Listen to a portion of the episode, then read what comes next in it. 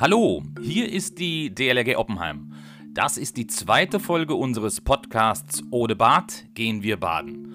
Heute will ich euch erzählen, was seit der ersten Folge so alles passiert ist, denn unser Podcast ist doch auf ein deutliches Echo gestoßen.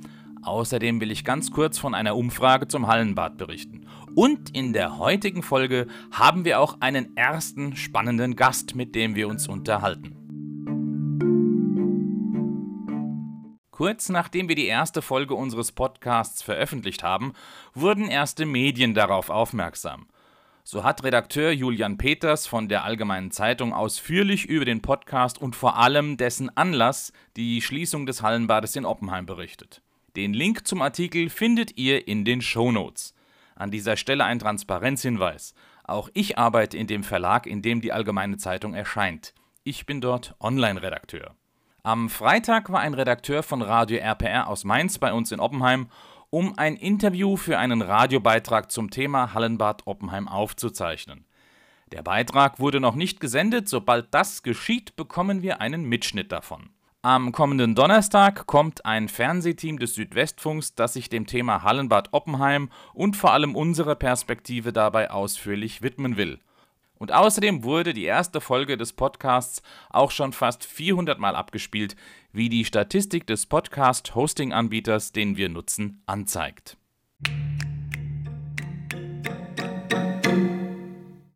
Die CDU-Fraktion der Verbandsgemeinde Rhein-Selz hat eine Umfrage zum Hallenbad Oppenheim ins Netz gestellt.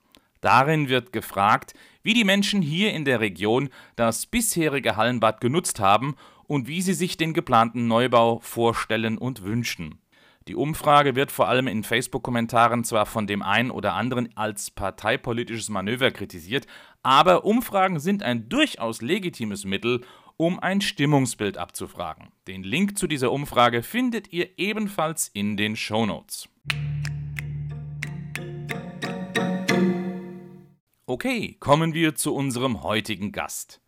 Wenn er Moin sagt, hört man, er ist ein norddeutsches Original. Er ist Journalist und hat viele Jahre als Radiomoderator gearbeitet. Im Jahr 1966 bereits ist er in die DLRG eingetreten, war seit 1999 der ehrenamtliche Leiter der Verbandskommunikation, so nennt die Bundesebene das Ressort Öffentlichkeitsarbeit. Seit dem 1. Mai 2015 ist er ganz offiziell der Pressesprecher des DLRG Bundesverbandes. Wir kennen uns seit gut 20 Jahren. Herzlich willkommen, lieber Achim Wiese. Vielen Dank, dass du uns mit deinem Wissen und auch dem Blick der DLRG Bundesebene auf die Problematik unterstützt. Ja, moin Andreas, hallo alle zusammen. Natürlich, das mache ich doch gerne. Lieber Achim, zunächst die Frage, wie wichtig sind Schwimmbäder im Allgemeinen und natürlich auch für die DLRG? Also Schwimmbäder sind ja nicht einfach nur Schwimmbäder, sondern da muss man schon sehr deutlich unterscheiden. Schwimmbäder sind A. Freizeitstätten, Sozialstätten und sie sind auch Kulturstätten und B. natürlich auch Bildungsstätten. Denn wir brauchen als DLRG natürlich diese Bäder und damit die Wasserflächen, um unsere Kernaufgabe, nämlich die Ausbildung, Schwimm- und Rettungsschwimmausbildung, überhaupt durchführen zu können. Und äh, wir alle wissen, Schwimmen ist ein hohes Kulturgut. Das hat die Kultusministerkonferenz vergangenes Jahr im Dezember erst wieder beschlossen und äh, hat auch beschlossen, dass äh, in den Grundschulen die Ausbildung, die Schwimmausbildung bis hin zum sicheren Schwimmer äh, gehen soll. Und dazu brauchen wir einfach Schwimmbäder. Ob das nun Hallen oder Freibäder sind, äh, darüber streiten sich die, die Geister. Aber wir brauchen auf jeden Fall diese Wasserflächen. Und äh, das ist, äh, ja, das ist eben auch das Ansinnen der DLRG. Schwimmbäder, äh, wenn wir uns vorstellen, Sozialstätte, wer nicht schwimmen kann heutzutage, ähm, der wird ja zum Teil sogar ausgegrenzt. Also schwimmen können ist auch Teilhabe und von daher der, die, die Basis, um die Schwimmausbildung durchzuführen, noch einmal sind die Bäder. Die DLRG-Bundesebene hat in den letzten Jahren mehrfach Studien zur Schwimmfähigkeit in Deutschland gemacht. Wie entwickeln sich diese Zahlen denn? Ist die Lage dramatisch? Die Schwimmfähigkeit in Deutschland, die lässt dramatisch nach. Ähm, das, das haben etliche Studien bewiesen, die wir äh, durchführen ließen. Zunächst einmal 2005 von dem Institut Emnet und dann 2005, äh, 2010 wie auch 2017 von Forsa. Bevor wir überhaupt diese Umfragen durchführen ließen, wussten wir, dass Ende der 80er Jahre in etwa 90 Prozent der Menschen in Deutschland sicher schwimmen konnten.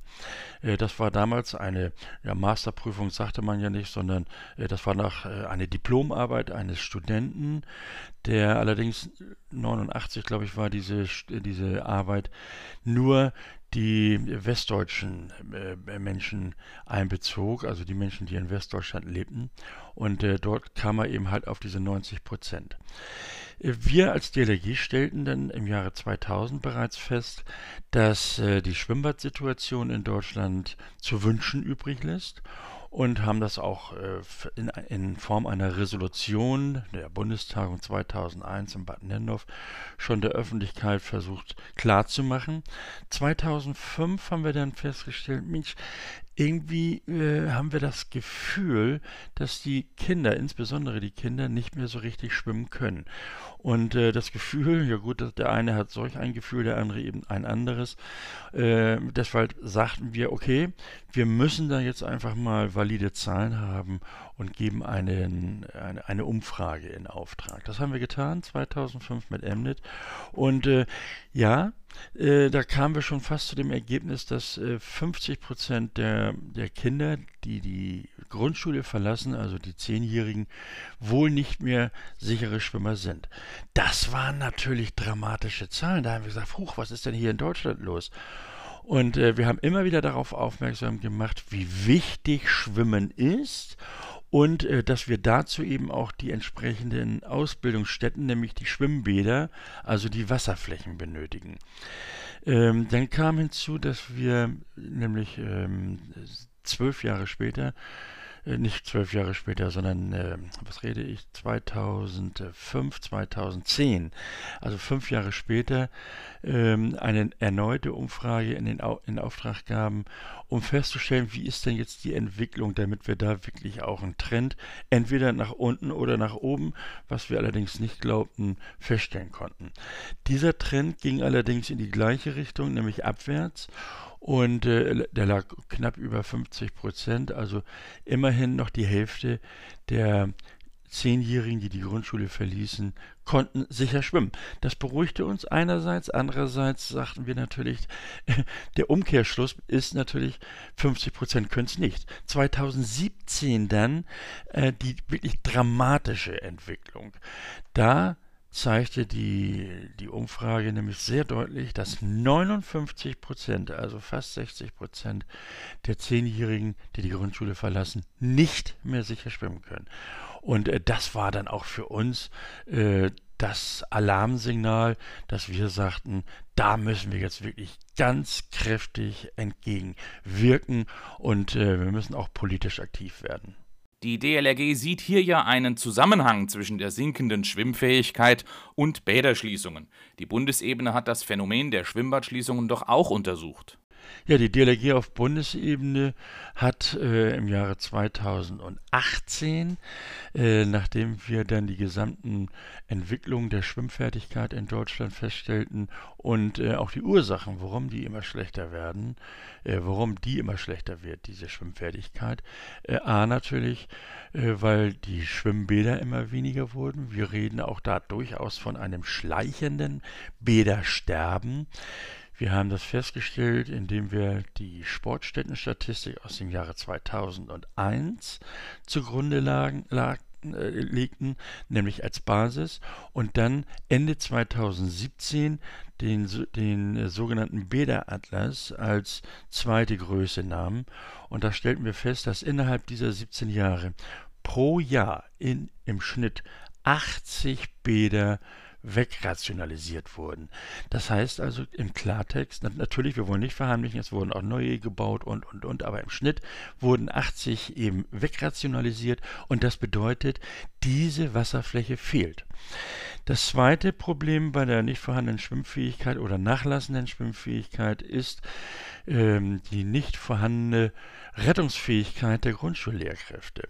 Die Grundschullehrkräfte werden nämlich zum Teil fachfremd eingesetzt. Ich sage das mal so salopp, normalerweise sollen unsere Grundschullehrer unseren Kindern das Lesen, Schreiben, Rechnen beibringen. Und plötzlich wird denen gesagt, so nun gehst du mit deinen Kindern auch noch in die Schwimmhalle und bringst ihnen das Schwimmen bei.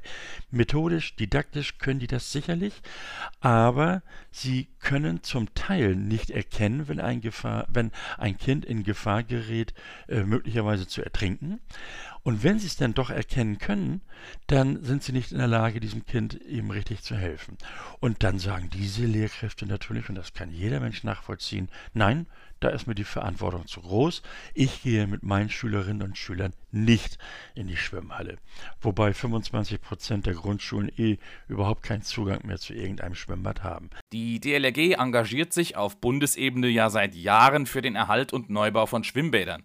Was macht die Bundesebene denn genau? Diese beiden Ergebnisse äh, brachten uns dann dazu, dass wir sagten, okay, Jetzt ist der Punkt erreicht, wo wir politisch aktiv werden müssen.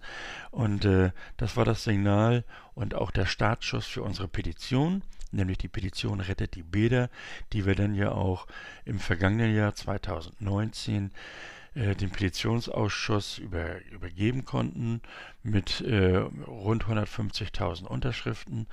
Und äh, der Petitionsausschuss äh, hat das dann also auch beraten. Jetzt im Juli 2019 einstimmig beschlossen, diese Petition dem Bundestag zu übergeben. Und äh, das ist auch geschehen. Zwischenzeitlich war die DLRG als Sachverständige, Sachverständige im Sportausschuss zu hören. Und ähm, klar ist, wir fordern mit dieser Petition ähm, den Erhalt der Bäder und damit verbunden, ähnlich wie in den 50er Jahren, einen, ja, sagen wir mal, runden Tisch, äh, an dem sitzen dann Bund, Länder, Kommunen denn wir dürfen die Kommunen nicht alleine damit sitzen lassen. Äh, das können die natürlich, das, das, das können die einfach nicht wuppen.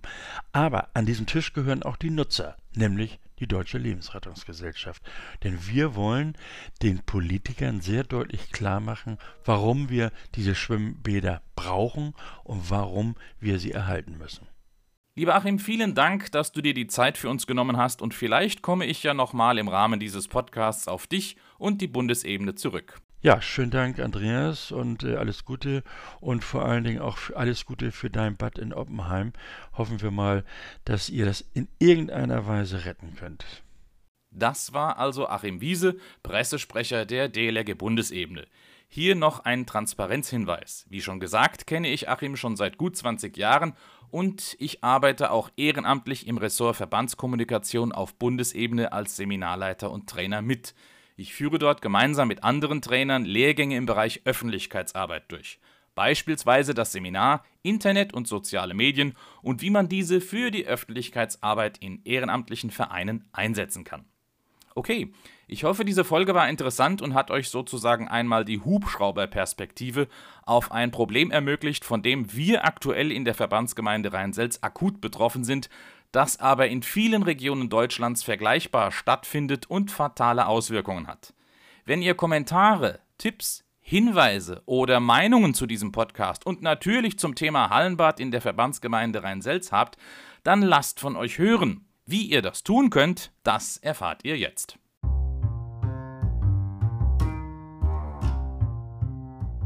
Wenn ihr mitreden wollt, dann schickt uns zum Beispiel eine E-Mail an podcast.oppenheim.dlrg.de. Ich wiederhole, an podcast.oppenheim.dlrg.de. Gerne lesen wir eure Nachricht im Podcast vor, wenn sie zum Thema passt. Noch besser ist es, ihr schickt uns eine Sprachnachricht, die wir dann in unserem Podcast einspielen können. Ihr könnt mit eurem Smartphone eine Audioaufnahme machen und diese als E-Mail schicken. Oder ihr benutzt die Funktion Message auf der Webseite, die zu diesem Podcast gehört. Mit diesem Tool könnt ihr nach einer Registrierung auf der Webseite eine Sprachnachricht aufzeichnen, die wir dann ganz besonders einfach in den Podcast einbauen können. Also, hört nicht nur zu, redet mit. Bis zur nächsten Folge, eure DLRG Oppenheim.